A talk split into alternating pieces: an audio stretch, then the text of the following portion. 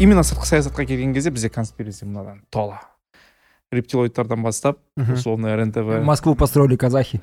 Ол қазақтардың конспирация ол вообще өз алдына бөлек тема жаңағы мифтардың барлығы. Ну мысалы і мен еститін тмд елдерінің азаматтарына өзім біздің де азаматтардан көбінесе ыыы барлығын билеп отқан иә, еврейлер Иә, иә, ротшильд рокфеллер.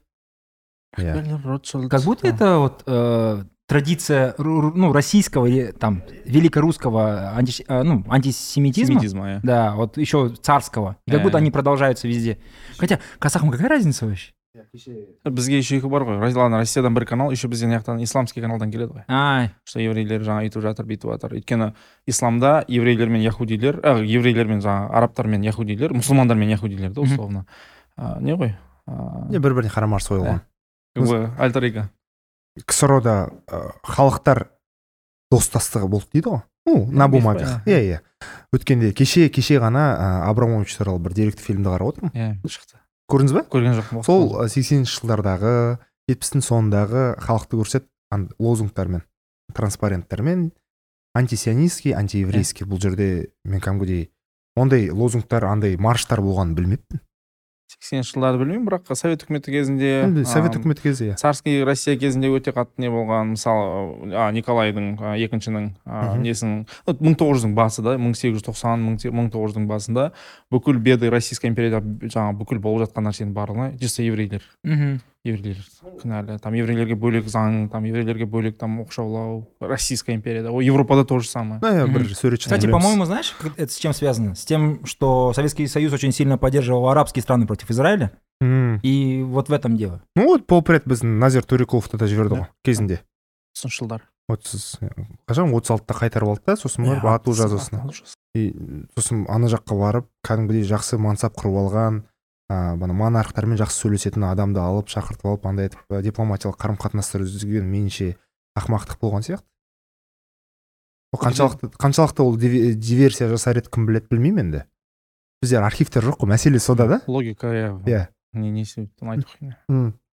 вообще бірақ негізі таяу шығыс советтердің ең үлкен қателігілерінің бірі деп айтады. Сол отызыншы жылдарда как раз сауда сауд арабиясымен қарым қатынастың үзілуі. Одан кейін сауд арабиясында мұнай табылады да как раз отыздың соңында. Сонымен бүкіл ә, тарих ри- аймақтың тарихы өзгеріп кетті да түгелдей иә ол кезде оларға аутсайдер ретінде қарады бірақ дегенмен ә, британдықтар вообще англосакстар ставка қойды да конкретно А потом в 80-х они как взяли и опустили цены на нефть, что Союз, Советский Союз распался. Ответка барва, нежданчик бейби.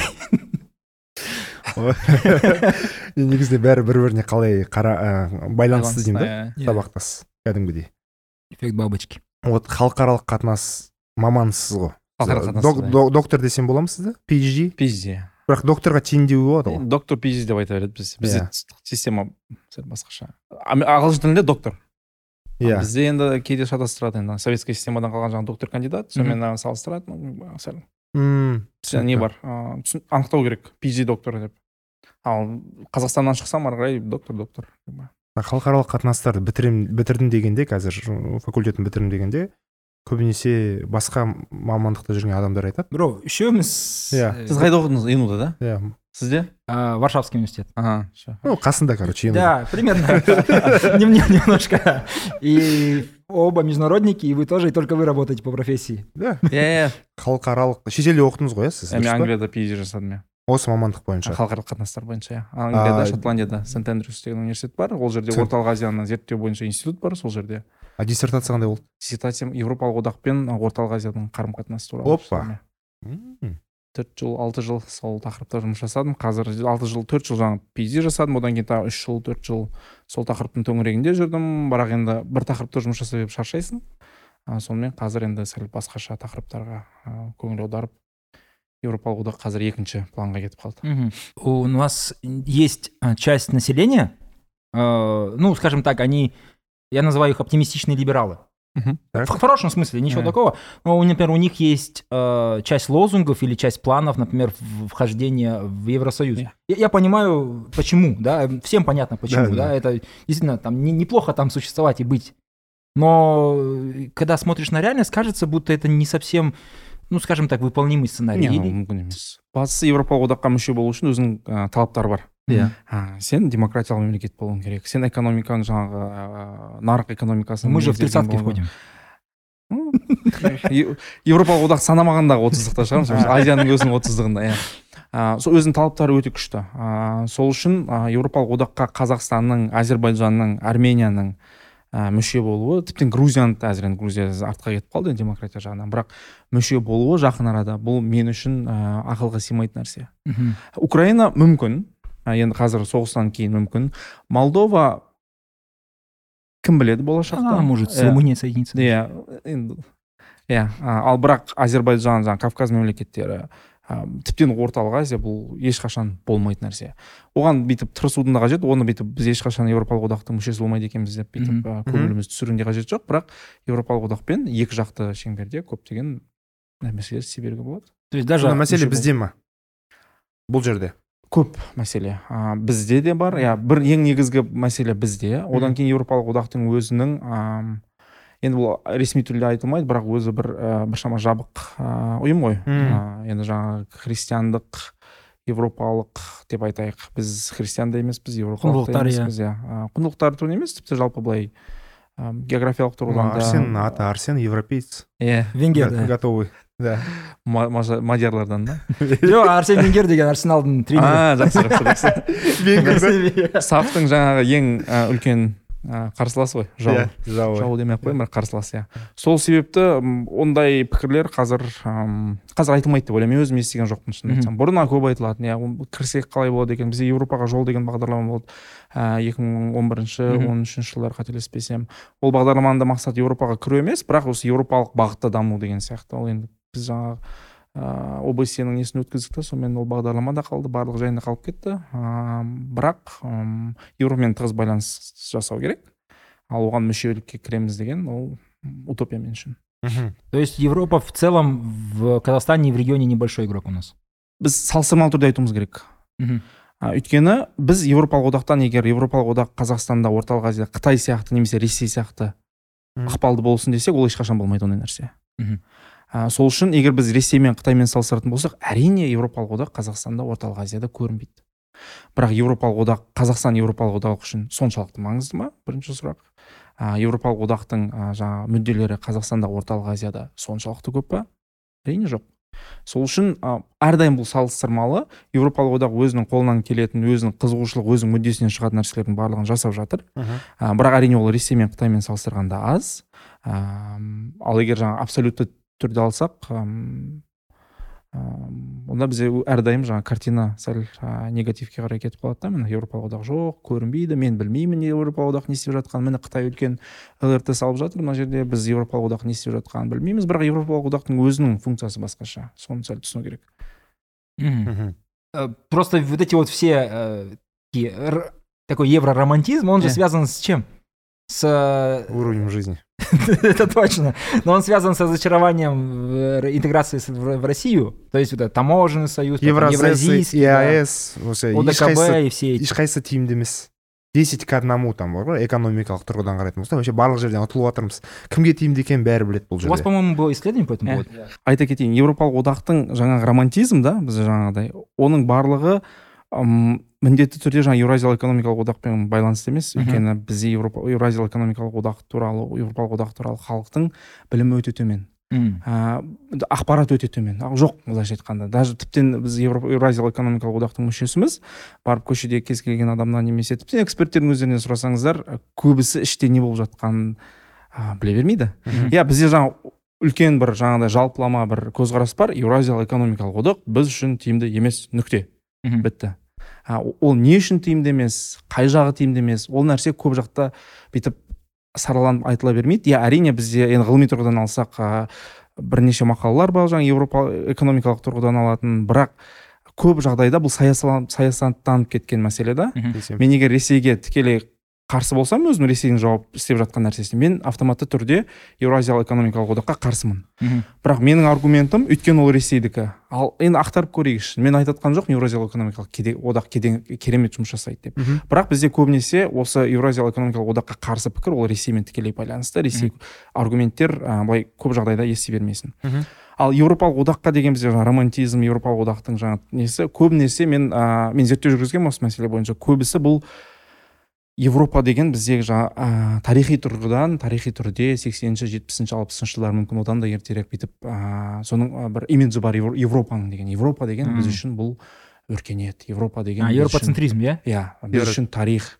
Біз үшін ә, біз евроремонт дейміз иә? Немесе мысалы астананы қазір уже скандинавский. Ол иә өйткені европаны біз түсіндік европаның ішінде жаңағы оңтүстік европа елдері бар екен греция италия скандинавия бар екен. Сол үшін біз скандинавскийге көшкен шығармыз. Бірақ мен айтқым келіп жатқан немесе астананың көшесіне алматының көшесіне қарасаңыздар евро сто евромебель евроаптека еврофарм барлық жерде бар. Өйткені біз үшін европа деген бұл бұл сапа бұл бұл өркениет сол қалып кеткен Мгм. бұл кеше қалыптасқан нәрсе емес бұл тарихи Иә. жетпісінші совет үкіметі кезінен қалған нәрсе сол европаның имиджі қазір европалық одақ үшін ә, жақсы жұмыс жасап жатыр мен мысалы европаға емес менде корея жапония бірақ жүз жыл бұрын жапония десем мен енді бір фашистерді қолдағандай болатын Иә. шығармын милитаристер иә иә нанкин болсын неше түрлі қытайға да ну Кореяға. да істеген ә, жауыздығы бар бірақ та маған өзіме ұнайтын мен ол ол қандай азия? Ол азия азия айдаһарлары дейді ғой оларды қытай Ай- Ай- Ай- айдаһар емес пе жолбарыстар ма? Жолбарыстар ма? Барыстар жолбарыстар иә. Иә в общем түсіндіңдер ғой иә. короче маған сол елдер қызығырақ өзіме. Иә. ә, солардың мемлекеттік құрылымы экономикасы қалай бәріміз білеміз кореяда тоқсанның басында ұлы дефолт болды. Оны шығарып алуға жапония да көмектесті. Иә. бұл жерде қызық. Маған сол мен евроцентрилық емес шығармын ол жағынан. манчестерға болеть етсем де сори Э, м, ну вот как то бала кезден өзіме сол ә, кімдер қызық Но это потому что имидж Кореи очень Мгм. сильно поднялся за последние 20 лет. кей-поп Кей-поп, басқасы э, дорама, бар. Иә, вот иә. этот вот э, рамен, ну, тамақ тамақ э, иә да, тамак, Ну, сенікі всё. есілдер тамақ мына токпоки тема, если хотите там. иә иә Да, ну, кимпап Офигенный. тағы да айтамын бізде ә, кореяны да японияны да жаңағыдай ә, үлкен ә, имидж жаңағы өте бір керемет. Не бірақ ә, японияда национализм өте жоғары екенін білесіз. тоқсан тоғызда тоғыз ұлты. Басқалар гайдин. Эт- этникалық тұрғыдан иә ол өте біртұтас мемлекет. Иә. бірақ одан бөлек ә, жаңағы национализм ә, күшейіп келе жатқан ә, мемлекет ә, жаңағы қайтадан и еще аралдағы мемлекет қой. Иә Ол да аралдағы әсер мемлекет иә. Мысалы оңтүстік кореяға барсаңыз да жаңағыдай өзінің ішкі ә, мәселелері бар. Жаңағы ба- бала туу мәселесі мысалы қаншалықты конкуренция өте қоғамдағы өте экономикалық конкуренция өте Темп жоғары. жизни жесткий. иә енді әрине біз барып бір аптаға екі аптаға барып бүйтіп жаңағы турист турист ретінде барып білінбейді ол. Иә бірақ ол деген сөз ол ол жақта бәрі жаман деген сөз емес. Бірақ ә, десек те әр мемлекеттің өзінің жаңағы ішкі ә, процестерден өтіп жатыр қиын процестерден ә, өте бүйтіп ә, күрделі бір мемлекетті бүйтіп бір жақты сипаттау өте күрделі А вот на примере Кореи, да, которая очень сильно подняла свой имидж вообще Да. везде. В Азии это Да. просто хит. Я был в Таиланде, там Да. все, э, ну, то есть, э, кто обслуживающий на, ну, то есть, э, обслуживающие туристи- туристов, они, в принципе, об- обычные. Но приезжают люди из Бангкока, они все под корейцев, выбеленные. Да. Там пр- прям мода, всё- при этом видишь, что это корейское влияние везде. кореецентризм Да, кореецентризм, можно так назвать. бірінші А нам, как Казахстану, у нас вот 30 лет независимости. Да. Мы там, наверное, огромное количество денег в это влили, чтобы как-то себя в мире показать. Там э, Астана, э, Про Тим, Тим, да, был, про да, Тим, был эти вот велосипед. велосипедные, что-то еще. Но я потом смотрю, вот, например, футбола. Смотришь футбол, там выходит Азербайджан, The Land of Fire. бәрі И біледі каждая собака это знает, потому что все смотрят футбол. атлетико мадрид Как, как, какой это хороший пиар-ход. Мгм. А у нас что было? Вот, например, как мы это можем сделать? ну, велогонка ә, Астана про тим Иә, жоқ, Арсен сұрап тығыз не? Арсен сұрап тұрғаны осындай жобалар. Жақсы экспо болсын спорт болсын. Негізінде соншалықты әсер ете ма? Бізге инвестиция әкелуге жоқ инвестицияға әсер етпейді. Атын ә, инвестицияға әсер етпейді менің ойымша мүлдем. Өйткені инвестицияны салатын адамдар үлкен ақшаны алып келетін адамдар олар ол рекламаға ә, еріп баратын адамдар емес. Инвестицияны оларға отчет. иә. Оларға отчет көрсету оларға қаншалықты сот жүйесі қалай жұмыс жасайды қаншалықты тұрақтылық бар саяси тұрақтылық жалпы қоғамда қандай тұрақтылық бар рынок мәселесі иә, нарық мәселесі енді жиырма миллион халқы бар мемлекетке үлкен крупный бизнестерді алып келу. Енді сәл қиындау енді оны Иә, мойындау сол керек үшін иә. макдональдс келмеді ғой көп жылдар бойы. Иә мысалы өзінің макдональдстың өзінің жаңағы талаптары бар бір, Иә. бір нарыққа кіру үшін. Сол себепті инвес- инвесторлар тартуға ол әсер етпейді. Бірақ ә, нені туристерді алып келуге болады дейді бірақ ә, туристерді келтіру үшін мен мен ойламаймын үлкен экспо өткізу керек немесе басқа өткізу керек деп. Өйткені туристер ә, мысалы турист ретінде өздеріңіз жүрсіздер ғой сіздерге ең керегі не? А, бірінші? Мәдениет. Мәдениет архитектура. Тамақ. Ну сол мәдениетке жатады ғой бәрі иә. жақсы. Былайша айтқанда сіздерді тарту керек бір нәрсе Иә. қызықтыру керек иә. Ол деген сөз біздің жаңағы не бар екенін бізде оны көрсету. Бірақ одан бөлек тағы не керек? Тұрақтылық Э, эконом логистика. логистика. Окей. міне сіздер қай жақтан мысалы сіздер условно бельгияда тұрасыздар ыыы там германияда бельгияда или там э, сеулда тұрасыздар аптасына қанша рейс бар астанаға алматыға? Бір шығар бір екі? Иә қанша болса да да Иә. мысалы қарайсың стамбул бойынша. Бағасы қанша оның? Иә. иә мысалы қанша шығады? Мен оның орнына мүмкін турцияға барып бір апта демалып келетін шығармын. Тамақ не тамақ жеймін? Ыыы қалай жүріп тұрамын? Отельдер қандай? Біздегі отельдердің бағасы өте қымбат негізгі. Жақсы отельдер мысалы еуропалық мемлекеттерге барғандағы жақсы отельдермен салыстырғанда біздің ыыы қонақ үйлердің бағасы солармен бірдей. Мхм. ә, сол үшін жан жақты нәрсе да ол туристерді алып келеміз дегенге де мүмкін мен сәл өзім скептикалық тұрғыдан қараймын. Сол үшін мен жалпы өзім жаңағы әзірбайжанның жасап жатқан жаңағы Мгм. атлетика мадрид бойынша немесе қазақстанның жасап жатқан бұл менің ойымша ауаға ақша ақша шашу. Иә мүмкін біз туралы BBC ә, екі не жасар ә, репортаж. Я видел про хан шатыр по моему был. А, когда его строили. норман фостер? Да да да. М. кстати это тоже же бренд был типа он строит нашу столицу. Ну построили. Не очень страна урбанистердің бәрі келіп жамандап кетеді Иә. біздің қаланы жаяу жүргіншілерге педестриандарға тым жағдай жасалмаған дейді келісемін құс құстың көзқарасынан деген бар ғой bird eye Иә, иә. ә, Үстінен күшті. үстінен қарасаң керемет бәрі теория мен практика сияқты ғой теория заговора анда ғой масонский иә иә план. білесіңдер ғой иә? ол, ол да бар иә Иә. жоқ солай болса да и что окей мен не өзгереді деймін жоқ енді болсыншы. енді білесің типа Жоқ ол ол же енді тегін емес иә. масондардың астында жаңағы жұмыс жасап жатсыз деген сөз ғой подземное государство бар Иә. білмеймін бірақ мысалы елдік имиджі болса иә біз әлемдегі қазақстан болса иә әлемде не ол бораттың елі иә. Жоқ жоқ біз тоғызыншы каждый айтады тоғызыншы орындамыз. Біз ғана білеміз бе? Біз не байқоңыр? Байқоңырда қазір қалды ғой уже Иә. Ну, это, это внутри мы... Вот, если надо объяснить кому-то, что такое Казахстан, да? К примеру, я приезжаю, ну, я не знаю, в Болгарию. Не, ладно, не Болгарию. А, румынию Сан-Марино я приезжаю, и мне надо объяснить, что я из Казахстана, что это за страна. Ш- Что я скажу? Вот девятая территория, да?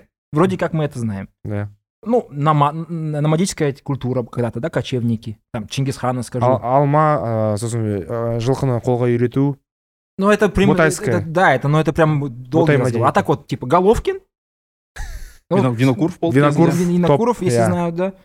Ну и все. қазір қазір теннис А, плеер много нефти, да? Это тоже как бы бренд же. Не. Типа вот у казахов есть нефть. бренд или бренд У нас Уралс же. қазір теңге іздеп шығарады қателеспесем А, окей Вот. И все. А люди скажут, а, я знаю, Борат. позиционирование деп жатсыз ғой ресми тұрғыдан қазақстан өзін қалай ыыы жаңағыдай халықаралық қауымдастықты қалай ұстайтын ол туралы бар жазылған жұмыстар көп ең бірінші айтылатыны біз еуразиялық көпірміз иә жаңағы бірінші ол тек қана біз емес әзірбайжанда да солар айтады түрк турцияда түркияда солай айтады. Ә, тағы кім не керек? Ондай мемлекеттер көп. Қырғызстанда кейде естіп жатамыз өзбекстанда болсын жаңағыдай біз жаңағы ұлы жібек жолының ол бір нәрсе.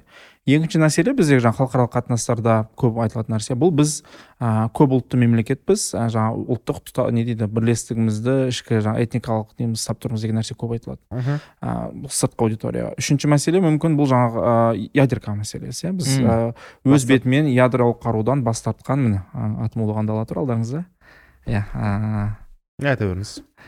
Өз еркімізбен жаңағы ядролық қарудан бас тартқан бірінші алғашқы мемлекетпіз деген нәрсе көп айтылады. Одан кейін жаңағы әртүрлі рейтингтер жаңағыдай иә Doing business. иә doing business енді doing business қазір алып тастады жаңағы скандалдан кейін сол бар басқасы бар не керек біз мысалы осы сол нәрсе көп айтылады. Бірақ енді бұл қаншалықты ыыы жаңағы с- біз кімге арнаймыз бұл месседжді? Кім, кім, кім үшін жазып жатырмыз бұны? Инвесторлар үшін ба? Тағы да айтайын инвесторлар ақымақ емес. Олар риск, ә, риск анализ жасайды келер алдын. Олар жаңағыдай оларға ол сіздің doing бизнес басқа болсын ә, пайдасы шамалы. Ыыы кімге? Туристер үшін ба тағы да туристер тарту үшін логистика керек жағдай жасау керек Иә. арзан болу керек. Ыыы кім үшін? Сол сол маған қызықтырады. Сосын екінші мәселе мен өзім таң қалатыным жаңа сіз айттыңыз біз сан маринода білмейді деп. А білу керек па? Ну мәселе Жоқ, мысалы мен келдім, типа, хотя бы Иә. объяснить, ну, кто-то спрашивает, а типа, что за Казахстан? Иә сіз түсіндіресіз. Бірақ Иә. оның білмегеніне не үшін біз таң қалуымыз керек? Жоқ, ол норм негізі. иә мен үшін ол норма. Бірақ сан марино туралы көп білесің бе сен? Я знаю, мы с ним в футбол играли. же. жетіде нөл сегізде нөл.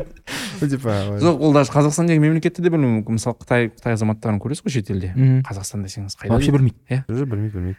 А, енді қытайлықтар үшін мүмкін ол сәл бір жаңағы өмірінде бірінші рет бұл сөзді қолданатын кринждау шығар. Деп сөзде.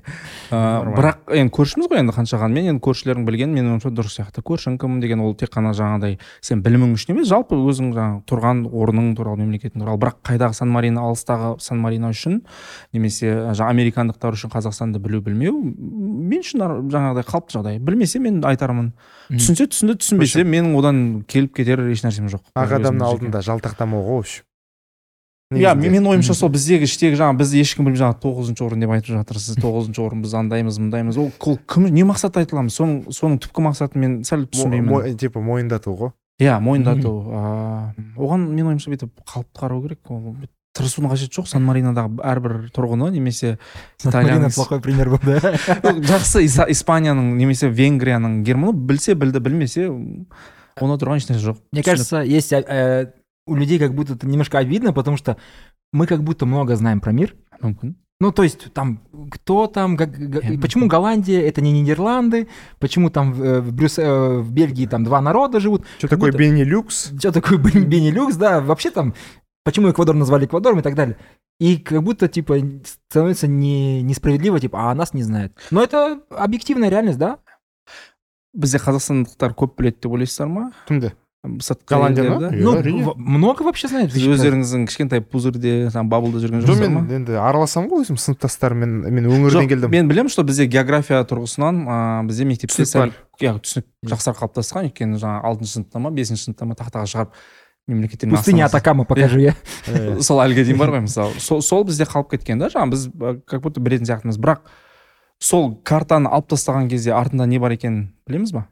Түсініп тұрмын экономикасы тарихы бэкграунд. Біз қараймыз ғой анау орел и решка болса хотя бы вот такие вот простые передачи. Мы любим такие по тревел шоу по идее Иә. смотреть. Қолымыз жетпейді көпшіліктің сол үшін хотя бы телевизордан көрейік Иә. как это? Иллюзия обладания. А вот халықаралық сыртқы саясат дейміз да халықаралық қатынас. Оның тұғыры оның негізі негізінде ішкі саясаттан шығады ғой дұрыс па? Базасына келетін болсақ. Аа, өте қиын. Мгм. өйткені бұл жаңағы ішкі саясат пен сыртқы саясаттың арасында қарым қатынас туралы көп нәрсе жазылған өте көп. Мгм. бірақ екеуін бүйтіп бөліп қарау дұрыс емес. Екеуі бір біріне әсер етеді бірақ қайсысы бірінші келеді оны айту қиын. Кейбір жағдайда сыртқы саясат көбірек рөл ойнап кетуі мүмкін жаңағы ішкі саясатты анықтауда. Мысалы бар ма? Аа, мысалы сыртқы саясат ішкі меніңше былай ішіндегі нәрсені сен реттеп алып ішкі бір позиция ұстанымды шығарасың немесе ол өнім мысалы. Сыртқа шығару үшін сен ішкі нәрселерді шығарып алып экспорттайсың шетелге жоқ сіз оны бірінші ең басына экспортқа не керек екенін бірінші зерттейсіз ғой сыртқы иә әрине. сыртқы нарықта. Сіз бастамай тұрып жаңағы өк- экспортты жаңағы өнімді шығаруды бастамай тұрып сіз бірінші сыртқы нарықты көруіңіз керек.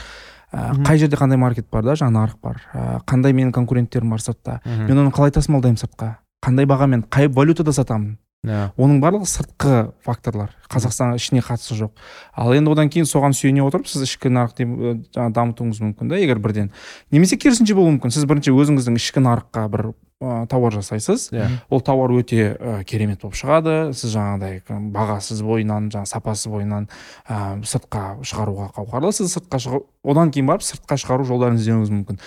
Өте қиын айту қайсысы бірінші айтылады бірақ жағдайға байланысты менің ойымша өзгеріп отырады қазіргі жағдайда ә, мысалы ә, қазақстанның ішкі саясатында сыртқы саясат сәл көбірек рөл ойнап жатқан сияқты екі мың жиырма екіге дейін Мгм. Мгм. екі мың жиырма екіде әрине бізде енді сыртқы саясаттың қазақстанға тікелей ықпалы енді оған экономиканы алып тастаған өзінде ә, жаңағы геосаяси мәселелердің ә, қазақстанға ықпалы менің ойымша сәл азырақ болған сияқты ішкі мәселелерге ал енді жиырма екінші жылдан кейін біз көріп отырмыз жаңағы ішкі кейбір дүниелер ә, адам кейде мен түсінбейтін өзім дүниелер ә, бір сыртқы саясатқа сәл ә, бүйтіп ыңғайланып жасалып жатқан сияқты болып көрінеді ә, сол үшін өзгеріп отыратын секілді. Кстати, среди тех, кто, например, э, там критикует, скажем, президента Токаева, есть люди, вот небольшая постановка, которые говорят, ну окей, здесь у нас в экономике все плохо. Да. Но вот здесь он хотя бы делает.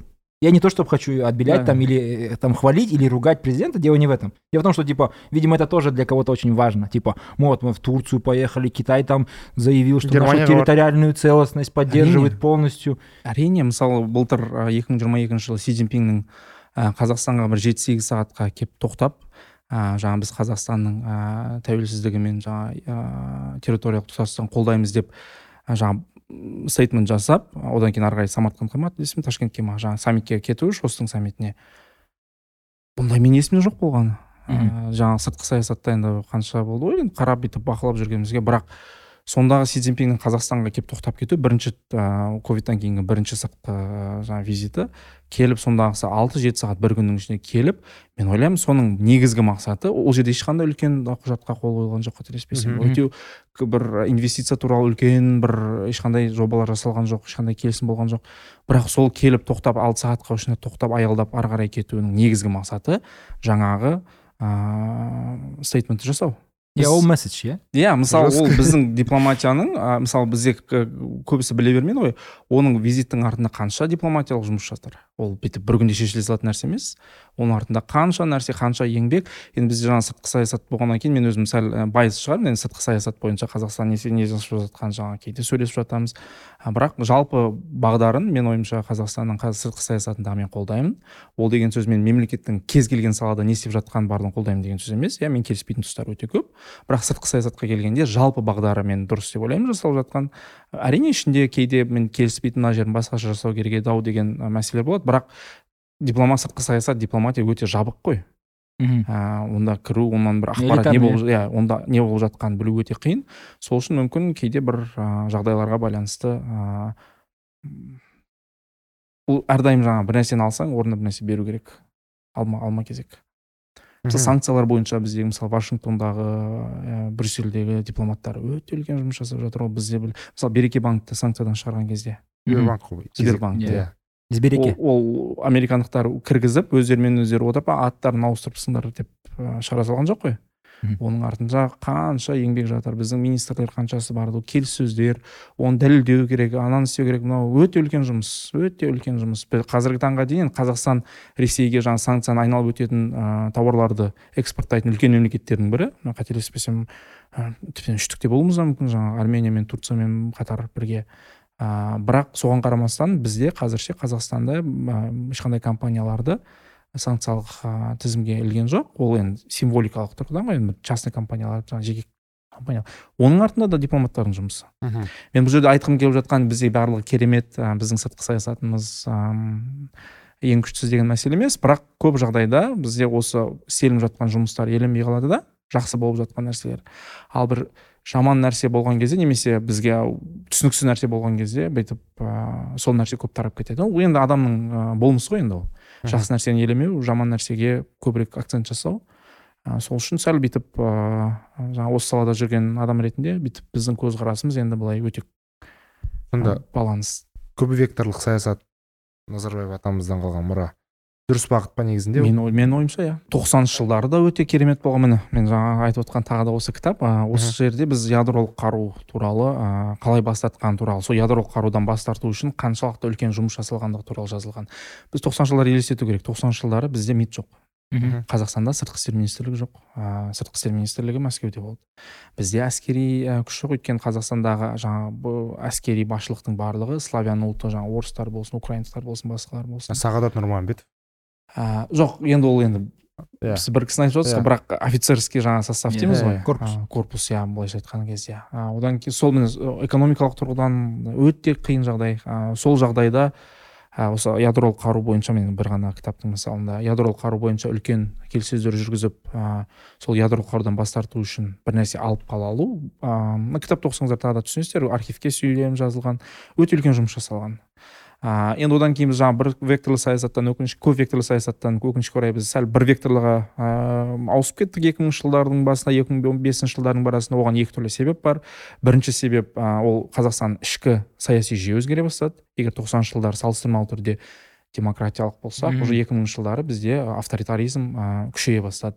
Авторитаризм күшейген кезде біз жаңағыдай ә, жаңағы барлығын күшейту жаңағы не сол үшін біз авторитарлық мемлекеттермен қарым қатынасымыз түзеле бастады жаңағы ресеймен басқасымен. Одан кейін ресейде жаңағы путиннің билікке келуі ресейдің экономикасының саяси әлеуетінің өсуі қысым көп көрсетудің қазақстанға болсын беларусьқа болсын украинаға болсын жаңағы қырғызстанға болсын өсуі бізде біртіндеп біртіндеп осы көп векторлы саясатты іш сөз жүзінде көп векторлы саясатты іс жүзінде біз бір векторлыға кіріп жаңағы ресеймен барлық ұйымдарымыз тек қана ресеймен. Бізде орталық азия бес мемлекетінің өзінің ұйымы болған. Ол жаққа да ресей кіріп алды да кейін ол ұйымның тас талқанын шығарды мысалы. Сөйтіп сөйтіп екі мың он төрт екі мың он бес кешегі күнге дейін біздің көп векторлы саясатымыз өкінішке орай көп жағдайда бүйтіп ыыы сәл Перекос. біржақталанып кеткен сияқты көрінеді маған. мен үшін көп векторлы саясат қайтадан екі мың жиырма екінші жылы қайта оралған секілді Мгм. ну әрине Когда говорят, э, то есть когда цитируют э, того же Путина, что распад э, Советского Союза это величайшая геополитическая катастрофа 2000, э, 20 века, Мгм. то, ну, наверное, ему веришь, потому что для него так, да, то есть это распад очередной формы там Российской Не. империи. Не. И э, Россия, историческая Россия потеряла много земель, а мы получили независимость. Для нас это не катастрофа, для нас это, ну, это большой праздник. Да? Не. Мы его, кстати, празднуем. Это День независимости называется, и любая страна э, постсоветская празднует День независимости. Угадайте от кого. А у меня вопрос вот такой был. мынау шығарылым шыққанша содан кейін республика күні болады Я, кстати, жиырма бесі мхм осы айдың иә жиырма бесі осы айдың жиырма бесінде. а, вопрос был. Предположим, что мы не отказываемся от ядерного оружия. Потому что есть же люди, которые критикуют это Нет. решение. Очень много людей. ливийский лив- ливийский президент был такой Вот. иә ол туралы да жазылған Типа а, мы вот отказались, и теперь у нас постоянно, ну, мы боимся, нас заберут северные территории, мы боимся Китая. А если бы вот мы не, не оставили ядерное оружие, тогда бы у нас уже была сила. Вот посмотрите на, э, на Украину. Хотел сказать в Украину. Посмотрите на Украину. Хорошее, да?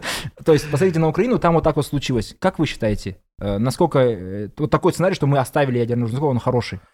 а мен былай айтайын мен э, ядролық қару бойынша маман емеспін бірақ ә, мен қазір айтатын нәрсенің бары мынау тоғжан қасенованың атом улаған дала или atomic step та ағылшын тілінде шыққан осы кітапта жазылған нәрсеге байланысты мен ә, қазір эфирге де бір рет айтайын бұл қазақстанның жаңа тарихындағы туралы жазылған ең керемет кітап бұл өзінің қуанышымызға орай бұл қазақ тілінде де шықты.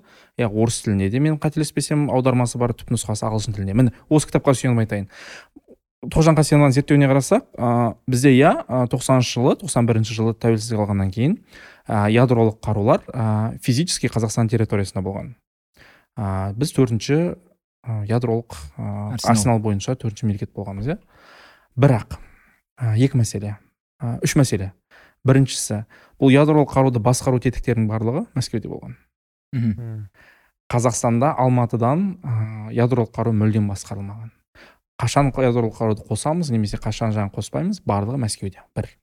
Екінші мәселе ядролық қаруды ә, жасаған сол салада жүрген курчатовта болсын тіптен бас осы ядролық салада жүрген мамандардың көпшілігі жаңағы ядролық физиктер ә, немесе әскерилердің барлығы тағы да славяндықтар. Олардың көбісі 2000 жаңағы тоқсан бірінші жылдан кейін ә, украинаға ресейге қайта көшті. Үшінші мәселе ядролық қаруды біз ә, күнделікті жаңағы обслуживать етіп отыру үшін ә, бұл өте қымбат нәрсе. Ә, бізде қаржы болмаған. Сонымен бізде былай түптеп келген кезде 90 91 жылы 92 жылы бізде ядролық қару иә қазақстан территориясында бірақ қазақстан билігі оған ешқандай ыыы жаңағыдай былайша айтқанда ешқандай бақылау болмаған. Ол болмайтын да еді ол бақылау мүмкін. Ә, оның орнына мүмкін егер біз қалдырамыз деп бір тырыссақ мүмкін жаңағы санкция басылар еді басқа басылар еді. Бір ғана мысал келтіреді. Мен осы мысалды айтып таңқаламын қазақстан республикасының президенті жаңағы бірінші президент ә, назарбаевтың тоқсан екінші жылы ақш қа сапары болады. Осы негізгі мәселе ядролық қару и инвестиция шевронмен болып Иә. жатқан мәселе. Сол сапарға баруға мемлекеттің бюджетінде валюта жоқ. М. тәуелсіз мемлекеттің президенті америка құрама штаттарына ресми сапармен бару керек мемлекетте оны қаржыландыратын валюта жоқ қандай жағдайдың қаншалықты қиын болғандығы одан кейін ол жаңағы гиффин деген болды ғой бізде жаңағы жаңағы брокер Мгм. сол өз қаржысына жаңағы ііі жаңағы Оны соттады Это был ол первый кредит казахской государственности. да? первый каспий жұма ол кезде жаңағы Нет, первый, сейчас китайский уже. иә былай былайша айтқан кезде қандай жағдайдың қаншалықты қиын болғандығы да міне сол жағдайда ол біз ядролық қаруды қарауымыз керек қалдыруымыз керек еді оны алып қалу керек еді өйтеді ол бос әңгіме менің ойымша.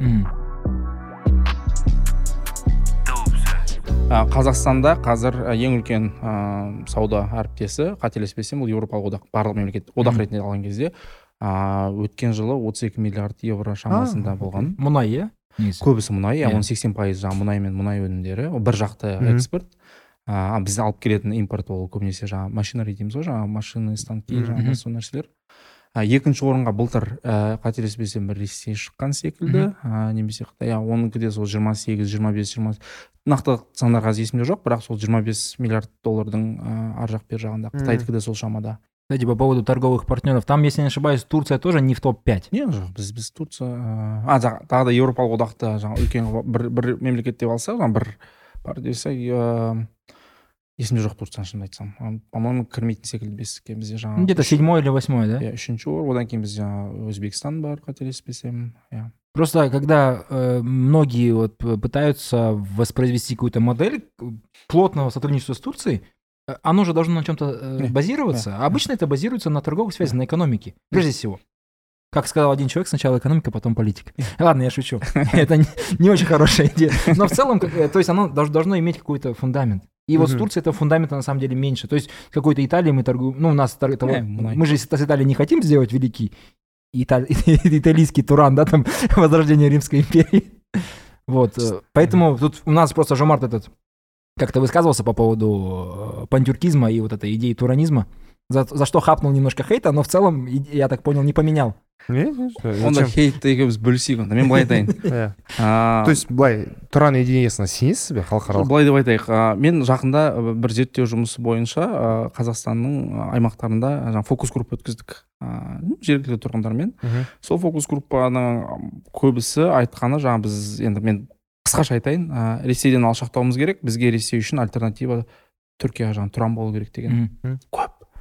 Қырғызстанда болдым қырғызстанда ол оншалықты білінбейді бірақ қазақстанда ресей ә, жаңағы түркия ә, тұран мәселесі өте көп айтылды ол мен нақты сұрақ қоймасам да өзі жаңағы фокус группа талқылау барысында өзімен өзі иә? шығады иә жаңағы олай болмаса да бірақ тұран жаңағы түркия түркияның жаңағы байрақтары деген ә, прям ә, турцияның әскери ә, жаңағыдай ә, күшінің символына айналып кеткен да ол. имидж, иә. иә үлкен иә байрақтармен өйтіп жатыр екен бізде завод салып жатыр екен бірақ мен арсен сізбен келісемін біз түркияның әлеуеті жете ме оған? Ыыы түркиямен біз шекарамыз жоқ қазақстанның.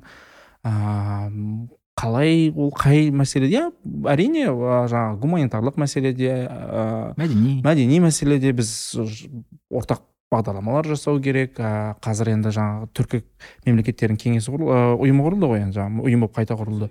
Жақсы құрдық дұрыс қарым қатынасты жақсарту керек. Бірақ түркия келіп біз ресейдің орнын басатындай ә, ол біріншіден бізге керек па? Екіншіден оныған ә, түркияның шамасы жете ма? Енді түркия эрдоған да енді әм, ә, былайша айтқанда ә, авторитарлық ә, басшы ғой. Мгм. иә. Ол жаңағы өте көп популистік нәрсені өте көп айтады. Ә, ол өте көп ішкі жаңағы сыртқы аудиторияға өте көп жұмыс жасайды жаңағыдай. Ол кейбір адамдарға ұнап жатады. Бірақ оның артында не бар түркияда? Түркияның қазіргі ішкі экономикалық жағдайын алып қарайық. Мм. соңғы жылда инфляция. лира қанша инфляцияға кетті. Ол басы ертең мысалы ертең келесі осы биылдан бастап келесі жылдары жақында болған жер сілкінісінің салдарын экономика сезе бастайды. Сол үшін ә, мен де келісемін ол тұран идеясы иә ол әрине идея ретінде жақсы мүмкін ол кейбір нәрселер жұмыс жасауы мүмкін бірақ тұран келіп біздің ә, немесе түркия келіп біздің ең негізгі ә, жаңағыдай әріптесімізге серіктесімізге айналады дегенге мен өзім сенбеймін. Тұран алыста. Ә, біз, біз үшін орталық азия ең тиімдісі міне көршілеріміз қасымызда тұр. Ну реализм дейсіз ғой Иә, ол, дипломатияда Реал политик. реал политика иә ну тіптен реал политикте емес ол ол, жерде ыыы көп фактор өте көп. Мен өз басым иә енді хейт кетсе кетер көрерміз оны бірақ ә, мен де өз басым оған ешқандай бір алғышарттары жоқ деп ойлаймын. Есть еще в последнее время, особенно где вот очень много таких вот, э, ну скажем, происламских, э, выс- ну скажем, высказываний среди населения. Ну, даже Ну, у тоқаева Қыр- қыран туралы айтқан жоқ па өткенде Кстати, это тоже такой, да, э, Месседж. Да. роде?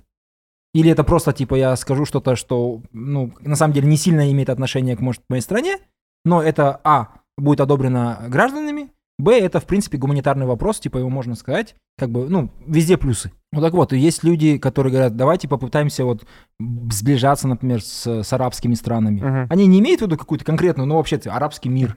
тағы да айтайын халықаралық қатынастарда жаңағы оверсимплификейшн көпшілік жұртта мысалы қарапайым адамнан олар жаңағы араб мемлекеттерін жаңағы жиырма алты мемлекет бар ма бізде араб мемлекеттер жиырма үш па олардың жігін бөліп қайсысы қай жерде бір бірімен қалай оны күтудің қажеті жоқ Мгм. олар үшін көпшілік үшін жаңағы қоғам үшін араб мемлекеттері деген бірінші сауда аравия ә, екінші орында эмираты мүмкін даже эмират қазір бірінші Иә. орында шығар Катар ә, болды мүмкін кувейт бірақ та кувейт туралы мен Саддам Хусейн не иә. одобрит. Иә. Ему уже все равно. Ему уже все равно. сол үшін иә ол оған да сәл ә, не қарау керек бізде бар ғой да союз исламских а жоқ жоқ ол арабских Лиг қой, а, иә. Арабский- лига Лига арабских государств, бірақ есть... э, исламский ә, союз ба союз ислам не союз организация исламских стран. Э, бірақ ол көбінесе мәдени ұйым ғой дұрыс па экономикалық ол, ол үлкен ондай үлкен ұйымдардың проблемасы постоянно. Өйткені жаңағыдай сіз айтқан сияқты бір ұйымда мүдделер әртүрлі бір біріне қарама қайшы келетін мемлекеттер бас қосады. Ондай жерде ешқандай бір нақты шешім күтудің қажеті жоқ. Мысалы, қызық Мысалы, платформа. вот ДКБ, помните, в прошлом году, когда были события... Э, нет, не, Кан- не Кантар, когда Кыргызстан, э, Таджикистан, Таджикистан, да, то есть это одна, один союз, он военный, блин, и его два, два его члена воюют между собой. Баткен ба? Баткен Баткен, баткен. Баткен, иорданияда болдық мхм енді мен иордания туралы шамалы ну шамалы емес дайындалып бардым. Әрине білдім. Абдалла екінші абдалла бір кім Иә. болған ата бабалары иракта биші бол ну билеген сол жерде биші деп болған. Сирияда билеген. Қызық та өзара жүре береді былай. Иә, шерифтер ғой ол, шәріптер. иә шәріптер пайғамбардың ұрпақтары. Иә. сосын барып халқымды сұраймын мынадан сұраймын. Сен иордансың ба? Жоқ мен палестиналықпын дейді. А окей сен кімсің палестиналықпын. Сосын барып адамдардан сұраймын. Біздің консулдар ә, солармен кездескенде иә сексен пайызы жалпы негізінде палестиналықтар дейді. Кезінде көшіп келген сол там қырық сегізден кейін там трехдневный шестидневный Они раздавали паспорта еще, да. содан кейін. А, тіпті анау қазіргі абдалланың әйелі де не емес па ә, палестиналық қой Иә, иә, иә. то есть ә, а сосын барып біздер медиада не көреміз. Медиада катар көмектесіп жатыр саудия көмектесіп жатыр біріккен араб әмірлігі көмектесіп жатыр дейді. Бірақ та На словах в основном.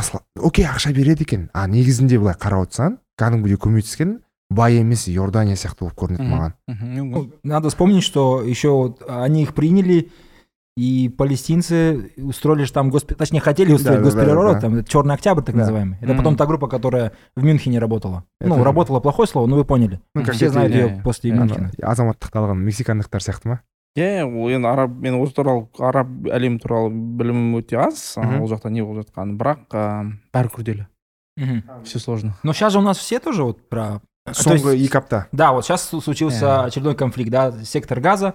И сейчас видно очень сильно, во-первых, мир очень сильно поменялся. Yeah. То есть если раньше многие люди как-то еще израильскую позицию принимали, то сейчас, э, с одной стороны, промусульманские люди, да, то Мгм. есть просто мусульмане, по- понимая, я понимаю, почему. С другой стороны, есть вот целые огромные пласты левого движения и там лефтистского движения, то есть все вместе, там, как бы Палестина, это вот такая вот вещь. Это 20, 20 лет буквально все изменилось. То есть, иә иә өйткені екі мың сегізден бастап израильдің иә мен өзім білмейтін территорияға бара жатырмын бірақ ә, сонда да окей екі мың сегізден бастап жаңағы соғыстан кейін израиль біртіндеп жаңағы ә, settlements дейді ғой жаңағы. Иә. Поселение. газан иә поселениялар жаңағы газаның ә, палестинаның территориясын солар біртіндеп біртіндеп алып келе жатыр а, постоянно жаңағы одан кейін бізде социальный как бы сеттер бар қазір да постоянно жаңағы израильдің әскері немесе полициясы жаңағыдай аль ақса мешітіндегі болсын басқа жердегі болсын жаңағы палестиналықтарды ұстап оларды ұрып ә, жаңағы қамап ә, басқа нәрсе. Оның барлығы күнделікті көрсетіліп жатқан нәрселер дүниелер. Былайша айтқанда израиль қазіргі таңда менің ойымша әлемдегі ә, апартеид режимі бар ә, аз қандай мемлекеттердің бірі ғана. егер бірегей болмаса ондағы израиль демократиялық мемлекет бірақ сен еврей болсаң иә сен үшін демократия бірақ сен араб болсаң израильде өмір сүру өте қиын Джо, а- А. араб, а- а, тут, мне кажется, надо разделить. То есть и в Израиле около двух с половиной миллионов арабского Тут населения, совсем. которые граждане. граждане. Иә, У них собственные суды, собственная система обучения, то есть Yeah. они получают высшее образование, в том числе на арабском языке. Yeah. Мгм. Тут вопрос не граждан и Израиля, Yeah, yeah, арабов, yeah, а вопрос палести- палестинцев. Кто такие палестинцы? Вопрос всегда, да? Yeah. То есть сейчас даже видно, что типа там сектор Газа и западный берег реки Иордан это как будто два разных государства, которые здесь Фатх, здесь Хамас, они между собой не могут, выборы провести не могут, и в итоге вот так вот получается. Э, Но мне кажется, здесь просто слишком тяжело, чтобы однозначно... Ну, конечно, каждый выбирает свою сторону, но лучше выбрать сторону мира и согласия. Просто э, у нас... э, мы, смотрите, мы признаем Палестину как государство, Yeah. как Казахстан. С Израилем у нас тоже отношения государственные давно как бы есть. Yeah. Вот у нас э, как государственный интерес, вот это вот ұлттық мүддесі. Бар ма бізде вот в этом вопросе? Как бы было вот Казахстану хорошо? қазақстан бұндай ә, позиция ә, жағдайдың барлығын айтатыны ә, біз үшін керек нәрсе бұл жақ жай ғана сөз емес біз мемлекеттердің халықаралық ә, құқықта мойындалған территориялық тұтастығын қолдаймыз деген нәрсе иә. Ә, егер ә, біріккен ұлттар ұйымының құжаттарында немесе басқа да халықаралық ұйымдардың құжаттарында ә, бір территория израильдікі немесе палестинанікі деп көрсетілсе біз соны қолдаймыз. Болды. Нүкте. Бұл енді біздікілер айтады ой міне қазақстан тағы да ә, жалпылама жаңа мәлімдеме жасады деп. Бірақ иә бұл жалпылама бірақ бұл біз үшін маңызды нәрсе. Біз ертең айтып мына жер жақсы мынау ыыы жаңағы поселениелер жаңағы израильдікі деп мойындаймыз десек біз өзіміздің ертең болашақтағы ыыы тұтастығымызға ыыы Түсіндім. иә бізге айтады ғой ертең Иә, бір бір иә. жерде алау болып жатса мысалы құдай Иә. сақтасын солтүстік қазақстан бөлініп сол жерде сеттleменттер болып жатса міне сендерде че двойные стандарты деп айтады ғой өздеріне кто живет в стеклянном доме, не кидается камнями. Есть такое иә выражение. иә иә дәл өзі сол нәрсе сол үшін бізде қайдан ғана алады бізде көбісі жаңағы осындай нәрсе бойынша украина бойынша да міне біздікілер осыны қанша айтып келді бірақ қоғамда жаңағыдай сын пікір бар. Неге біз жаңа ашық украинаны қолдамаймыз жаңағы не істейміз? Неге осындай общий жаңағыдай ә, мәлімдемелер мәлімдемелерді жасай береміз? Бұл иә общий мәлімдемелер жаңағы жалпылама мәлімдемелер бірақ оның артында ә, месседж бар оның артында сигнал бар. Ол ертең қазіргі күнде емес біз ертең жиырма жыл елу жылдағы уақытты ойлап отырмыз. У Казахстана есть, это прежде всего, это самое первичное, у Казахстана есть национальные интересы. Нам важны они. Нет. То есть национальные интересы других стран. Палестина, Израиль, Украина, Россия, Китай, Тайвань, неважно. Любая другая страна, на самом деле неважно. Важно только одно. Национальный интерес Республики Казахстан. Здесь не вопрос справедливости, правильности, добра, зла. Мы должны э, думать в рамках казахской государственности и его интересов. Все остальное келісемін, это иә. уже не ғой? әкімбеков Р- айтқандай- романтика. әкімбеков айтқандай субъектность Да, Субъектность. субъектность нужно быть. надо сохранить субъектность Иә толық келісемін Иә. ол бір қосып алар нәрсе жоқ. Иә. Тіпті мысалы американдық енді бізде жаңағы қоғамда айтып жатады жаңа сіз айтып жатқан не үшін жаңағы ресейді үйту керек шекараны жауып тастайық деді былтыр. Жаңағы қыркүйек айында жаңағы Мгм. жауып тастаңдар деген призывтер болды. Үйтіп жіберіңдер бүйтіп жіберіңдер ресеймен бүкіл нені. Бірақ сіз мысалы американдық дипломаттармен еуропалық дипломаттармен сөйлессеңіз олар айтатын бір ақ нәрсе. Жаңағы айтатыны бізде жаңағы аргументтердің бірі қоғамда айтылатын. Біз жаңа әлемдік мемлекеттердің көзқарасында біз жаңа өзіміздің позициямызды білдірмей біз жаңа шетте тұрған сияқтымыз деген сияқты нәрсе айтылады да сын айтылады.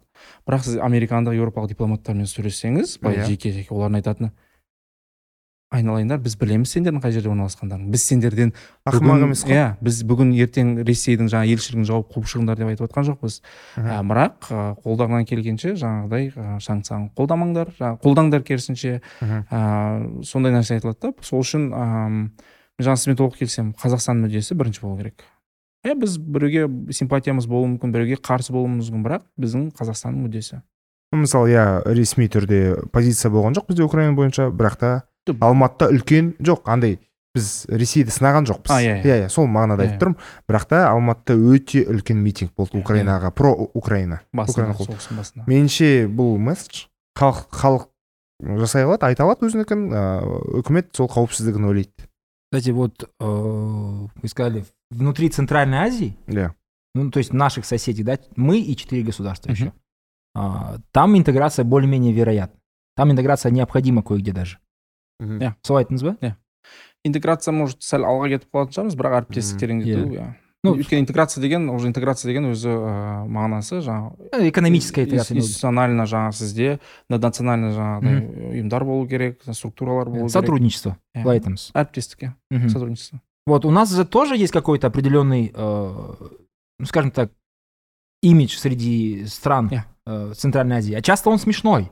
біз туралы ма иә Я без туралы. қандай Ну, типа, қазақ, ну, мысалы, қырғыздардан сұрасақ, қазақтар қалай дейді? Панторез дейді, иә? ақшасы бар, короче, еш- этот, ничего не делает. Помните, приходил недавно вот этот КВНчик, который... э, элдиар да, да, прям оно уже разлетелось. Типа, вот я вижу... азия микс Да, Азия Микс, или как они назывались. Мгм. Там он э, такие вещи, говорю, они, ну, немножко смешные, конечно, но с другой стороны, ты думаешь, типа, ну, реально он так думает. Типа, вот у вас там такое уважение к власти, а у нас там любого президента можно послать. Ну, поэтому они, видимо, меняются так быстро и плохо. Вот, и там Ну, другие, типа, вот у вас на каждом шагу, вот, э, чуть ли не, ну, не деньги лежат на каждом шагу, да, это вот тоже странно такое, типа, мы когда-то были, видимо, в дв- двухтысячных, да, когда вот деньги пошли, жирные двухтысячные, У нас было много денег, и тогда все смотрели, типа, о, нифига себе, казахи могут себе такое позволить. Казахи покупают себе э, виллы в Барселоне, казахи покупают себе дворцы в Лондоне, да, там Шерлока Холмса дом кто-то купил, все знают кто. Вот, Та- такой, наверное, есть, да? бір ай бұрын қырғызстанда болдым Мгм. ә, бішкекте ә, нарын ош қалаларында болдық ә, зерттеу бойынша Иә осы сол, сол кезде адамдармен жаңағы фокус группа өткізіп жатыр тағы да. Көп нәрсе айтылады осы туралы иә. Қазақтардың қазақтардың қазақстанның немесе қазақтардың бір ә, қалыптасқан имиджі бар қырғызстанда. Ол имидж көбіне ә, жақсы емес. Ә, жаңа күлкілі жаңағы карикатурный имидж. Мгм. а, мен көп кейде онымен келіспеуім мүмкін бірақ десек те ол как бы қырғызстандағы реальность сондай. Мхм. А, оны жасап жатқан ол мемлекеттің де үлесі бар ол имиджға жаңағыдай үлес қосып жатқан оны жасап жатқан қоғамның мүшесі. Ол қырғызстанның өзінің жаңағы қоғамының өзінің кейбір болячкалары да ә, былайша айтқанда ол комплекс нәрсе бірақ ол бар иә бар нәрсе. Мхм. У узбеков тоже есть. Помнишь, ты рассказывал? Өзбектер туралы. иә бар ғой өзбектердікі өзбектерге барсаңыз біз туралы бар оларда Ну, мынаны деп едім. Есімде жоқ айтып жіберші. Э, Если я правильно помню, вы были на- в какой-то этой поездке международной, Мгм. и была узбекская делегация и казахская. И один из э, узбекских делегаций сказал, типа, орыс болайын десең, ені әуелі қазақ қазақ бол. Солай типа сө- сөйтесің. иә әуелі қазақ бол дейді орыс тілін үйренгің келсе қазақ бол дейді иә иә масқара маған масқара тиді кәдімгідей ана сөз бар ғой бірақ та енді шындап та далаға шықсаң бәрі орысша сөйлейді ғой бізде өкінішке орай иә біз астанада енді астанада. Солай иә нақты. Иә. Енді басқа қалаларда жақсырақ жағдай. Алматыда сондай шығар мүмкін иә бар ондай имидждер бар. Енді бізде де бар ғой мысалы қырғыздар туралы имидж бар иә. Немесе жаңағы бұзық халық ә, немесе ой ана қырғыздар ешқашан тыныш ешкім жақпайды екен оларға бір нәрсе болса жаңағыдай там тас алып шығара келеді деген сияқты нәрсе. Немесе өзбектерге қатысты не бар да жаңағыдай Стереотиптер стереотиптер көп, иә. ксенофобия. Ә, мен ксенофобия деген өте үлкен ә, күрделі сөз. Ә, Бірақ- мен оны қолданбас едім. А бытовой расизм. Мүмкін. Мысалы иди построй мне дейді бір нәрсе деп. Иә. Мысалы это же бытовой расизм иә. Иә. сол ксенофобиядан гөрі сол жақынырақ секілді. Окей. Біз, бізде де бар ол. Бізде де қалыптасқан ол нәрсе. Мойындау керек айтқан, иә. Мысалы орыстар туралы бар бізде. Мысалы францияға барсаңыз итальянецтер туралы жаңағыдай нелер бар өздерінің ә, ішкі ә, әзілдері бар. Ә, немістер туралы әзілдері бар. Британдықтар туралы. Сол үшін бұл нәрсе менің ойымша ә, енді қалыпты ма? Региондарға? Жоқ қалыпты деген кезде ә, бұл болатын нәрсе қандай болса да бір көзқарас. Бірақ оның жаңағыдай ең бастысы біз үшін оның бір үлкен бір қиындыққа алып келмеуі мысалы да. ол нәрсені бүйтіп қатты қабылдап екі халықтың арасында немесе екі елдің арасындағы бір шешілмейтін проблемаға айналып кетпеу керек та мәселе сода менің ойымша. Ыыы иә біз мен қырғыз достарыммен кездескен кезде немесе өзбек достарыммен кездескен мүмкін біз әлі қоя саламыз. Бірақ сол жерде қалу керек әзіл болып біз үшін. Ал бізде көп жағдайда ол жаңағыдай бүйтіп ә, ашуға алып келеді. Ә, жаңағы не болсын тараптан болсын. Одан кейін тағы бір нәрсе ә, жақсы болған кино келерміз мүмкін тағы уақыт мысалы біздер түркмендермен таныстық бір ә, сапарда. Ә, түсінуім бойынша ол бір мемлекеттік бұқаралық ақпарат құралында істейді. Есімде жоқ. Бірақ бізде қырғыздар болды біз болдық. Қырғыздар енді ана өз өздеріне жақсы күле алады да ирониялары бар. Бізде менде де прикол ұстап отырмын а бірақ та ә, түркменстан туралы әзілдесек там сіздерде осы осындай кісі болды ғой деп осыған дейін берді мұхамедов деген. Не? Вот ниязов оған дейін болған жаман. А берді мұхамедов норм. Не саған ұнамайтыны дейді. Айтады жоқ анау бәрін істеп жатқан ол нелер дейді ә, шетелдік бұқаралық ақпарат құралдары. Бро, ол снайпер, ол пауэрлифтер, ол рейсер. ну енді бір бір жігітке бір жеті өнерде аз дейді. Енді өзі сондай. Сегіз жоқ қырлы. жоқ сол кәдімгі жаман қатты қабылдайды сондай сынды бар ғой. Мен окей деп қоя салдым. Егер де саған ну дискомфорт болса жақсы. Иә ол саяси жүйенің ыыы қабылдай алмады. Мәселе сода да бұл анық нәрсені. Но это, видимо, он ассоциирует еще правителя со страной. То есть с сол собой. ғой иә? иә жоқ жоқ ресейде де сондай проблема бар ғой. Пу- путинді жақтайтындар олар ойлайды ыыы, путин через страна. Иә мүмкін. Одан бөлек тағы мынандай ә, мәселе бар да ыыы, ә, түркменстанның саяси жүйесін біз білеміз иә қандай мемлекет екенін. Ә, сол үшін кез келген ә, қоғамда менің ойымша түркменстанда жаңағы сенбестік өте үлкен белең алғанда. Кез келген сен жаңағы түркменстан азаматы ретінде бір жаман нәрсе негативті нәрсе айтылса ондай қорқыныш болуы мүмкін. Ол ертең ә, біреуге жетіп каким то образом біреуге жетіп қалуы мүмкін деп. Мүмкін сон- сондай сондай факторлар рөл ойнауы мүмкін. Ол өз ол адам өзі сенбеуі де мүмкін айтып жатқан нәрсе мүмкін. Сенетін де шығар енді қасында болған жоқпыз. Бірақ жаңағыдай қорқыныш деген фактор өте үлкен рөл оны бүйтіп ыыы ыыы, қарау керек. Ыыы, мхм. соншалықты біз мысалы совет үкіметі кезінде мысалы репрессия кезінде отызыншы жылдары біреуге бір нәрсе айту көршілері достары қандай заман болды? Иә. Бір нәрсе айтып қойып мына жерде иә. Э, ертең донос келсе сол сияқты болуы да мүмкін менің ойымша иә. А вот что касается, если вернуться к Центральной Азии, мы, за- мы, рассказали о том, как мы друг друга называем там, Не. казахи кыргызов, казахи кыргызы казахов, но в принципе для этого не надо об этом говорить, надо просто в Твиттер зайти там посмотреть. Yeah. Это постоянно случается там, Yeah. эти казахско-кыргызские или кыз- кыргызско-казахские срачи, они там постоянные. Но у нас же есть и какая-то общая идентичность. Мы же Конечно. понимаем себя как регион, осознаем себя Әрине, как әрине. регион. Вот вы об этом, по-моему, если не ошибаюсь, исследовали тоже, нет? иә иә мен екі мың он тоғызыншы екі мың жиырмасыншы жылы ма ковидтің жа- жа- алдында мен қазақстанда ыыы зерттеу бастағанбыз сол кезде біз кімбіз деген сұрақ м, мәселелердің бірі жаңа айтқан біз біз кімбіз иә, бі- кімді жаңа идея- пәлсапалық сұрақ иә пәлсапалық иә может пәлсапалық иә кто мы Э, кто мы деген сияқты Иә. для чего мы Что мы сделали для хип-хопа в свои годы? Ну ладно, это шутка. хорош. Ә, сол кезде ә, бұл енді бұл зерттеу жұмысы тек қана университеттің студенттері арасында жүргізілді жас А. буын арқылы. Біз азиялықпыз деген көбісіне жаңа сіз айтты ғой азияның азиатский азиат дедіңіз ғой жаңа сол сол нәрсе да біз азиялықпыз деген көбісі келісе бермейді бізде. Жоқ әрине жалпы алған кезде азиялықпыз деп ойлайды бірақ түрімізге қарайықшы Иә, бірімізге вообще жоқ жоқ жоқ ол түрден бөлек енді біз ол жаққа тек қана түр емес қой. Қай жер дін жаңағыдай құндылықтар мәдениет бойынша жаңағы өте комплекс нәрсе ғой біз кімбіз деген. Таяу шығыс азияда ғой мысалы иә сол үшін біз аха. Азия дегенде кімді елестетеміз көбісіне? көбінесе көзі сықсиған біз сияқты ну өзіміз сіз келбетін айтып жатсыз Иә. ал бірақ діні ма? Ну, жалпы это вообще идентичность. идентичность иә жоқ менде. нақты жоқ. жоқ жоқ бізде. Мен айтып жатқаным сол көбісінің айтқаны жоқ біз азиялықпыз дегенде түсінбейміз дейді. Азиялық дегенде кімді елестетеміз қытай ма? Қытай бізден тіптен басқаша. Вьетнам ба? Бізден жаңағы таяу шығыстың өзі жаңағыдай бір дініміз ұқсас болғанымен үндістер. Үшін азиялық деген неміз одан кейін европалықпыз деген жақынырақ көрінді. Иә біз әрине түр келбетіміз неміз бойынша европалық емеспіз. Біз бірақ сонда да европалық континенттің бөлігіміз деген енді жаңағыдай жаңағы айтқан бас- басында айтқан мен еуропалықпын атыраудан. Иә сіз енді мен, мен шымкенттемін сол үшін біз. Ол жаңағы еуропалық үлгіге ұмтылудан қалған болса керек жаңағы біз европа біз жаңағы м, еуропалық музыка тыңдаймыз көбінесе енді қазір өзгеріп келе жатыр. Бірақ еуропалық фильмдер көреміз ә, мәдениетін білеміз там архитектурасын білеміз ә, сол евразиялықпыз деген нәрсе туралы сұраған кезде ол не тағы да? Біз енді есіңіз как раз соның алдында осы евразиялықпыз деген қатты бүйтіп пропагандаланып келіп жатқан нәрсе біз евразиялықпыз еш нәрсе ол как бы бос андай ғой ә, ұғым. Ешқандай несі жоқ. Осы ретте орталық енді сонда біз кімбіз деген кезде бірақ мен таңқалдым оған. Бәрін айтатын біз орталық азиялықпыз иә. Біз орталық себебі азиялықпыз бір бірімізді түсіне Иә. аламыз Иә. шамамен білеміз мәдениетін. иә жастардың арасында сол қалыптасып келе жатқан секілді. Толық қалыптасып бітті деген жоқ бірақ ә, түсінік бар.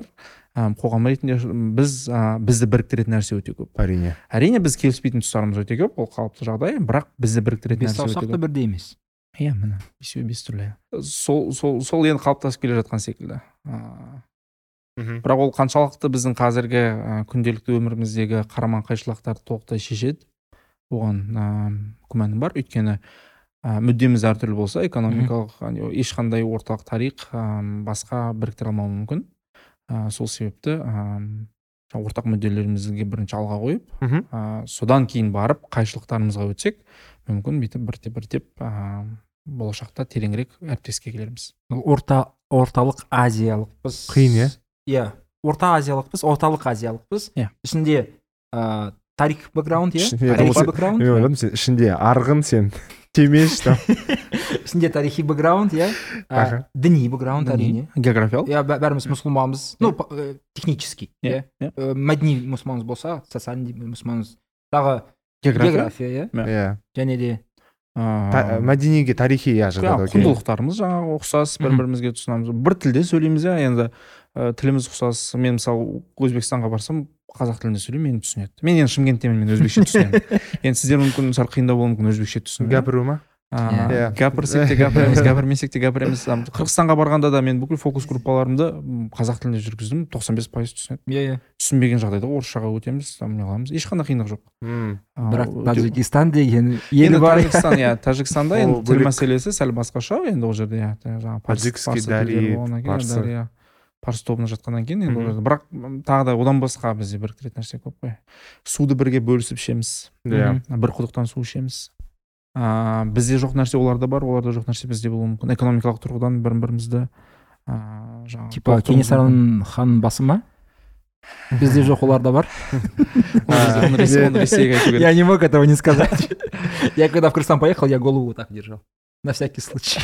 Ну қазір өкінішке орай иә, сол көп айтылады. Ыыы су дипломатиясы да көтеріліп жатыр ғой көп. Иә су өте, өте үлкен күрделі мәселе өкінішке орай. Алдағы уақытта біз тек қана көп қиындық көре береміз менің ойымша. Су бойынша. Су бойынша. Бәрі соны болжап отыр. Иә барлығы болжап жатыр. Ол бекерден бекер айтылып жатқан нәрсе емес. Оның артында ғылым жатыр оның артында зерттеулер жатыр. Сол үшін су мәселесі өкінішке орай біздің қоғамда әлі күнге дейін бір маңызды мәселе ретінде қарастырмыз. Су ма су? Өйткені қара кран- су деп айтады иә. иә кранда ағып тұр. Ағып тұр біз онымен машина жуамыз мойкада біз онымен аула суарамыз біз онымен ыыы он сағат душқа түсеміз былайша айтқан кезде. Сол үшін өте үлкен мәселе алдағы уақытта су мәселесі. Енді мысалы бізде өзімен бірге жұмыс жасайтын су мамандары болды. Мысалы солармен сөйлессек көп мәселені орталық азиядағы суға байланысты техникалық түрде шешуге болады. Оны саяси астар оны саяса- саясиландырудың ешқандай қажеті жоқ.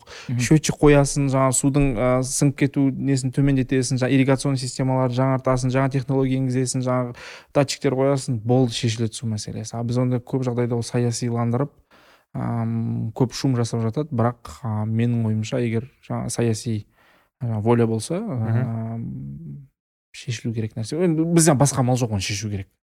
ешқандай амал жоқ бізде қазақстан ретінде тем- тіптен де өзбекстанда да сол жағдай бізде басқа жоқ су енді иә не істейсіз су жоқ болса Айтпақшы, не, не только мы же видим себя, да, как центральные азиаты. Я вот сейчас сказал, Мгм. типа, Центральная Азия плюс один. То Да. есть приглашают в, С- э, в Вашингтон, бесеуін бірге да, пять, пя- пять государств. ну вот германия При- приезжают в Бишкек, Викап пять. Германию, опять же, Китай тоже. То есть э, не только мы себя видим как центральные азиаты, мир нас так видит. ну да То есть это мы хотим, не хотим уже.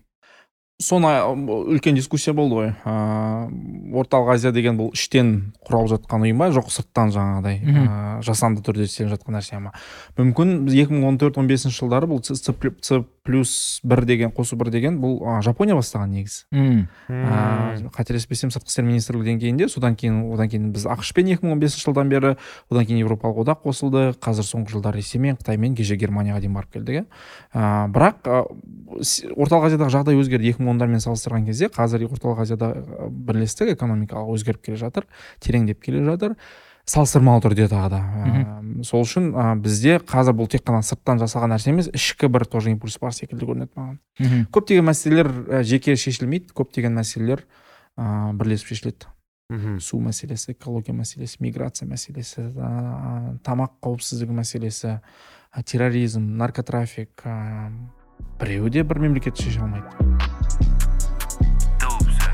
Ютубта кіммен шықты насим бен талиппен бір конференцияда болыпсыз. Иә. Алдыңғы жылы. Иә өткен жылы Қалай қателеспесем ол бұл- CSI жаңағы Ол- олжас құдайбергенов Білем, эконом- ашылып өткен, экономист. солардың жасаған Насим Талеп па? насим талип иә. ол жерде енді бет иә иә. Қара аққу. қара аққу иә насим талип Керемет. туралы вообще ойыңыз қандай деймін да? Мысалы кітабын оқыдыңыз ғой. Қара аққуды Иә. қара аққу көл Иә. бетінде жүзіп келеді деп. Өзі бір әні бар. Если у тебя есть еще песня про антихрупкость, я не знаю, что я сделаю. Ә, жалпы былай теория теория жүзіндегі кітаптар сияқты болып көрінеді маған попса ғой научный Иә. попса дей ма не дейді? Жақсы өтетін кітаптар ғой иә Как вот этот Homo... Erectus, Homo Deus там чё. э, краткая история человечества Да, да. Homo sapiens там одан кейін тағы екеуі үш қателеспесем иә олар енді былай күрделі нәрселерді өте оңай тілмен түсіндіреді бұл керек менің ойымша. Енді бірақ оны, оны бір ғылыми кітап деп аспанға көшірудің қажеті жоқ. Бірақ өзінің аудиториясы үшін былайша айтқанда ол тақырыптан өте алыс жүрген адамдар үшін бір как овервью жалпылама сипаттама береді. Ну, ну как будто аджемоглулар одан жоғары жоқ әрине аджамоғлу деген ол Бізде бар ғой кітабы. мен соңғы кітабын алып келдім аджамоғлудың узкий коридор біздегі бар Русский коридор? узкий узкий. Что то мен де қорқа бастадым ғой кітап русский коридор деп жоқ ә, узкий коридор. Мен соңғы кітабы шықты ә, маджамоглуның ыыы прогресс прогресс тағы бір нәрсе Не туралы? Ә, технология. Мен оқыған жоқпын. Мен жазда ақштан алып келдім. Сол күйі полкамда жатыр. Мхм. Ә, Технология? кітап. Суть мынандай. Технология мыңжаған жылдар бойы ғасырлар бойы жаңа технологиялардың пайда болуы адам өмірін қалай өзгерткені туралы. А. И соңында келіп жаңағы AI artificial intelligence келіп тоқтайды. Ол адам жалпы ананың шығуы мынаның шығуы қалай адамның өмірін күнделікті өмірін түбегейлі өзгерткен әсері туралы технологияның. power and progress қай- қателеспесем солай деп Мм. аталады иә ну Мгм. окей просто биыл ә, шыққан кітап биыл шыққан кітап тех сингулярность сол темаға келеді ма соны мен да? оқыған жоқпын айта алмаймын Ага. По поводу Насима Талебова, ты, типа, я любил его в начале, когда вот начал читать, как автор. Типа, о, круто, был какой-то даже вау-эффект тогда еще. А потом я начал читать его в соцсетях. А, Какой он кринжовый, какую фигню он говорит иногда. представ- Ну, то есть у него там предсказ... Он, он же у него же, он же сильно поднялся, Ага. а с одной стороны. С другой стороны, он, поскольку имеет большую аудиторию, а эта аудитория, ну, не специалисты, Мгм. они там все его чуть ли не пророком считают. И поэтому он, видимо, сам себя поверил, как Ещё один как один из диктаторов э, ну, нашего региона, Мгм. как любой из диктаторов нашего региона, слишком себя поверил и начал всякие глупости говорить уже. Мгм. Там анекдоты какие-то глупые. По-моему, если не ошибаюсь, последнее, что я слышал от него глупое, это то, что а, во время последних выборов в США победит Трамп. И там, там, там я не помню точно было, но там было типа такого, потому что все остальные псы, а он волк. Я такой, ауф, А, это блин. что за фраза вообще? Ты кто? Это что за пацанский цитатник?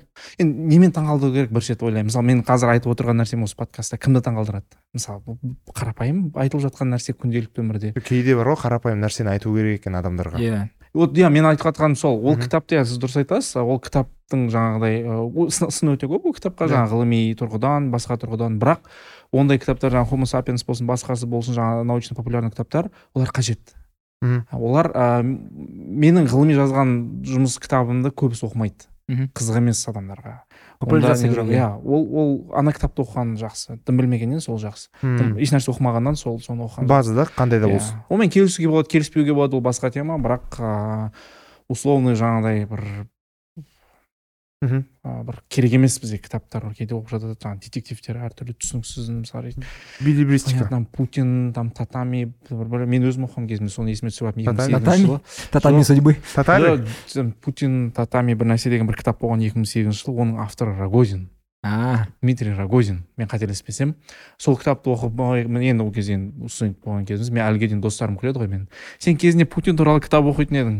Қалайша сен қазір жаңағыдай путинді қолдамайсың деген сияқты? Жоқ ол путинді оқу ол врага надо знать ближе жоқ енді ол кезде мен ыыы өйтіп враг деп қараған жоқпын ғой екі мың сегіз ол кезде енді енді қадам басып мен вот екі мың сегізден кейін как раз таки маған ресей андай лоял болған жоқпын мен.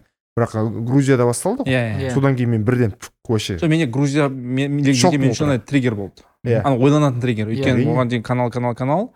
А мен қа- как раз енді жаңағы сеттер шығып жатқан социальный сеть уже источники әртүрлі. Просто бүйтіп триггер так ыыы, может ондай емес шығар деген. Бірақ Иә. ондай бүйтіп отторжение Күмән, иә? ондай болған иә мына күмән мүмкін менікі сәл дұрыс емес пе екен деген сияқты бір ой болды. Жай бір ой. Ол кейін уже уақыт оқи келе былайша айтқанда ыыы, тәжірибеден сосын 2014, да, ол сразу. 2014 что-то ол қа- болған, иә. жиі болып кетті что то иә бір нәрсе қосайыншы Иә. Иә. орталық азия туралы мен айтқым келіп жүрген нәрсе орталық азия мысалы біз орталық азиялық жаңағы әріптестік туралы айтып жатырмыз да әріптестік қаншалықты мүмкін қаншалықты мүмкін емес месседж основной қаншалықты мүмкін қаншалықты мүмкін емес деген мен өйткені жаңағы сіздердің акимбеков пен сұлтан акимбековпен болған выпусктарыңызды қарадым ол кісінің көзқарасы өте ә, былайша айтқанда ә, не сияқты да ә, критикал да былай сәл сенбейтін секілді. Орталық азияда жаңағы мәселе өте көп ол ешқашан болмайды деген. Менің ойымша бұл жерде мәселенің түпкі тамыры жаңа сіз айтқан аршавиннің сөзі. Ваше ожидание. Біз не күтеміз? Егер біз орталық азия мемлекеттерінен ертең или бес жылдың ішінде не он жылдың ішінде еуропалық одақ сияқты жаңа ұйым болып кетуді күтсек ол, ол болмайды. Ыыы сол үшін бұл жерде стартинг point жаңағы біздің бастайтын нәрсе. Сіз не күтеміз? Сол себепті сол, сол бағана менің күтетінім орталық азиядағы мемлекеттер арасында әріптестік тереңдейді. Әріптестік деген сөз ол жаңағыдай тауар тауар айналымы ыыы жаңағыдай халықтар арасындағы ба- барыс келіс басқа кейбір саяси мәселелер оңайырақ шешім табады. Осы мәселе мүмкін. Екінші проблема мен байқайтын ыыы айтқым келген қосасыздар ма көресіздер кейін. Айтқым келген екінші мәселе ә, бұл ә, мысалы қырғызстанға жаңа қатысты. Да біз қырғызстан мен қазақстанға барамыз ә, көп жағдайда м мысалы біз ә, бауырлас халықпыз біз бауырлас ә, бір туған. бір туған деген нәрсе көп айтылады.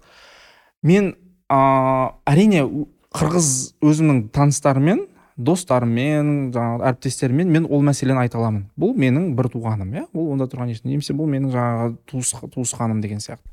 Бірақ мемлекеттік істерге келген кезде осы бір туған бауырлас деген нәрсе братский народ иә көп ә, кері әсерін беріп жатады. Өйткені біз бауырлас деген кезде біз өзге халықтан ә, көп көбірек нәрсе күтеміз. Ол менің танысым емес көршім емес бұл менің бауырым. Бауырым деген сөз өзіне жетпей жатса да бөліп саған беру керек. Мағынасы сол. Мысалы бізде бір нан бар. Ә, бұл менің де қарным аш сіздің де қарныңыз аш. Егер біз көрші болсақ ә, немесе там таныс болсақ ә, мен айтуым мүмкін «Ей, бұл өзіме керек нәрсе иә немесе кішкентай бөлігін ғана беруім мүмкін өзім мына қалған өзім отбасыма деп алып кетемін. Ал егер бауырлас болсақ ә, мен сізге бөлуім керек. Өйткені біз бауырмыз ғой. Ә, біз бауырласпыз. Сол сияқты осы бауырласпыз деген нәрселер саяси деңгейге көтерілген кезде мемлекеттік деңгейге бұл өте көп кедергі тудырады. Келіс, келіспеушілік болған жағдайда а, жаңағыдай бірін біріне деген жаңа претензия бастады. «Ей, біз бауырлас халық едік қой анауымыз қайда мынауымыз қайда деген.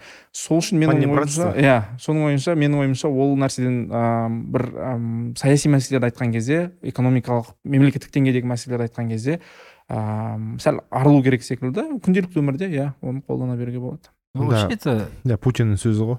Қандай? Бізде дос жоқ бізде саяси серіктестер бар. Бізде дос жоқ путин дейді. емес менің ойымша ол черчилль емес па да?